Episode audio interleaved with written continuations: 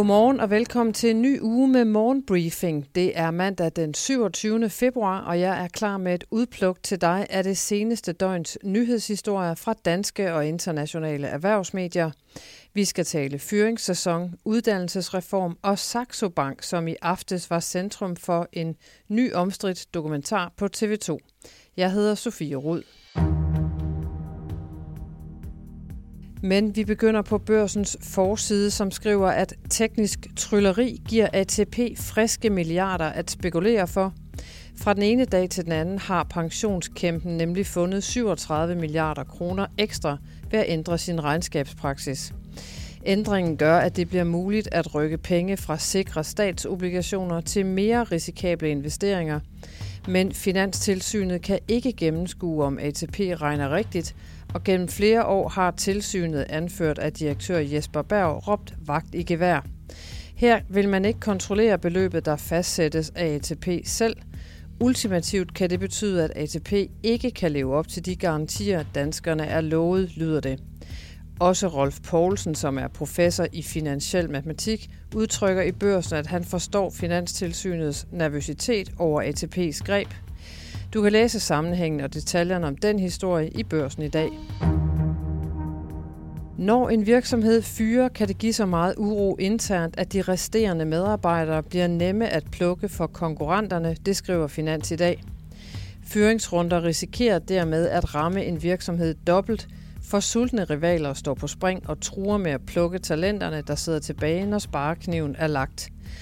Så jagten går både blandt de nyligt afskedede medarbejdere, men også blandt dem, der er tilbage i virksomheden efter en fyringsrunde.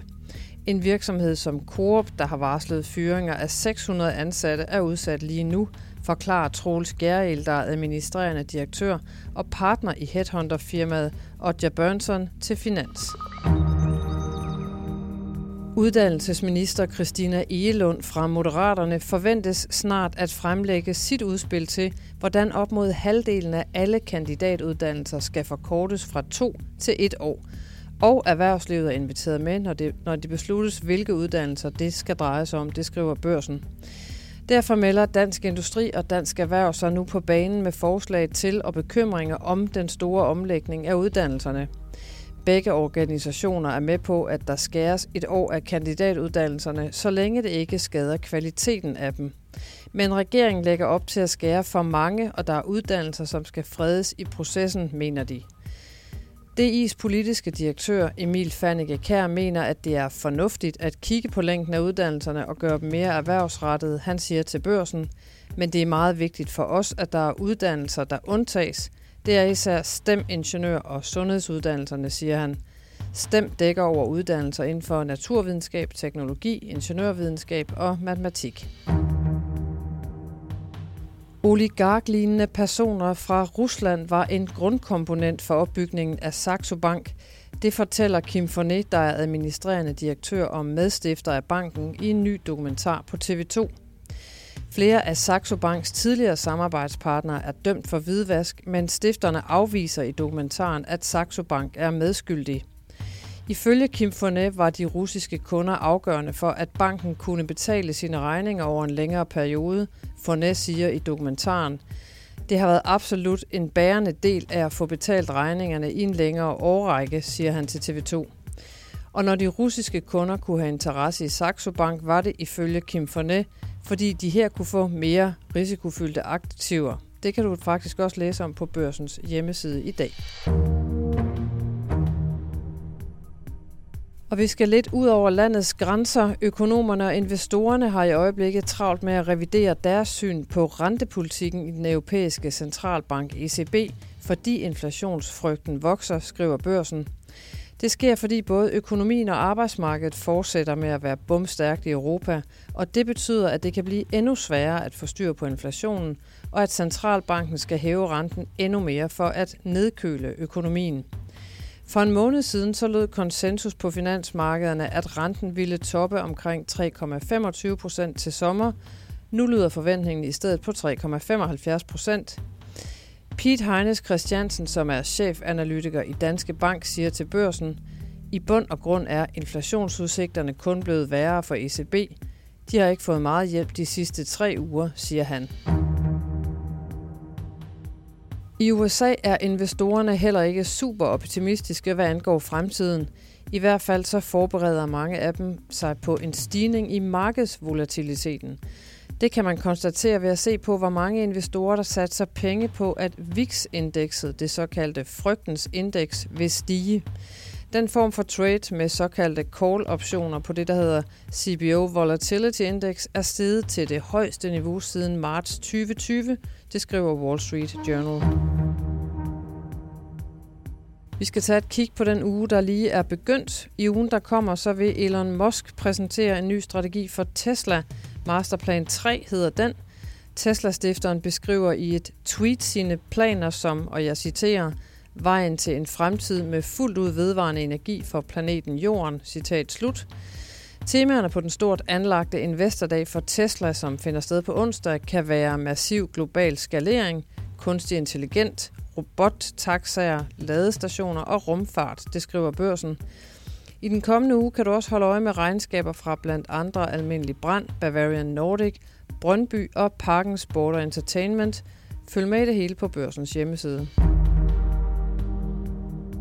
Jeg runder lige fredagens lukkekurser, for de amerikanske aktier faldt igen fredag efter endnu en inflationsmåling fra januar overrasket på den høje side. Det øgede nemlig frygten for en højere centralbankrente i længere tid og underminerede yderligere troen på, at Federal Reserve, den amerikanske centralbank, har kontrol over situationen, hvilket især lagde pres på teknologiaktierne. Det brede S&P 500-indeks tabte på den baggrund 1,1 procent, mens Nasdaq tabte mest med 1,7 procent. Efter en grøn start på fredagen satte de høje amerikanske inflationstal også en stopper for opturen i C25, som lukkede ugen af i et lille minus på 0,4 procent, med ISS i toppen og Netcompany i bunden af markedet. Du kan følge markederne på borsen.dk Investor. Industriens nye overenskomst til gode ser lønmodtagerne mere end børsens chefredaktør Bjarne Korydon og cheføkonom Sten Bokian havde gættet på for blot en måned siden. Årsagen er, at recessionsfrygten på ganske kort tid er mindsket, og dermed også frygten for en stor nedgang for erhvervslivet. De to herrer vender overenskomsten i den seneste udgave af børsens podcast Korydon og Co. Her kommer en bid. Hvis I skal sammenligne jeres egen sådan skøn, da det her gik i gang med de, med de tal, I nu kan se? Hvad, kan vi Jamen, få lidt ærlighed fra, jo, fra gæsterne men, her? Altså, øh, Ej, det, det bryder jeg mig grundlæggende, grundlæggende ikke om. Det prøver jeg at holde mig øh, på sikker afstand af. ja, ja. Men, men, når det, men, men jeg tror måske, at der, der er en ting, der lidt har skiftet ja. i løbet af overenskomstforhandlingerne. Øh, spørger du mig, spurgte du mig for to måneder siden, eller tre måneder siden, eller så gar for en måned siden, hvordan har verdensøkonomien det? Hvordan har dansk økonomi det? Så ville jeg tippe mere ind på, at vi er på vej ind i en krise, ja. end jeg måske vil gøre den dag i dag. Ja, men øh, tak, Sten, fordi øh, dermed redder du mig en lille smule. Fordi, ja, præcis. fordi jeg ville jo have sagt for, for tre måneder siden, at, at virksomhederne de kommer altså til at stå, stå relativt hårdt her. De, de vil ikke ind i en recession med, med, med, med 3 gange 5 i tasken. Og det, og det er jo også derfor, man kan sige, at, øh, at øh, set fra mit perspektiv, grunden til, at Lars, og nu bliver det jo virkelig spekulativt, ikke? Altså, hvorfor går Lars Sandel ud og ser så træt ud?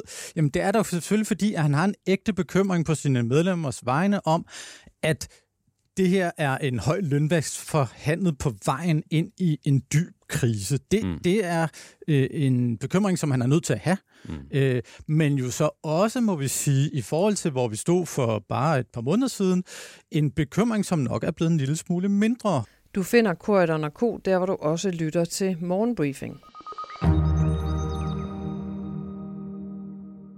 Det var, hvad jeg havde til dig i ugens første morgenbriefing. Jeg er tilbage igen i morgen, og indtil vi høres ved, så håber jeg, du får en rigtig god mandag.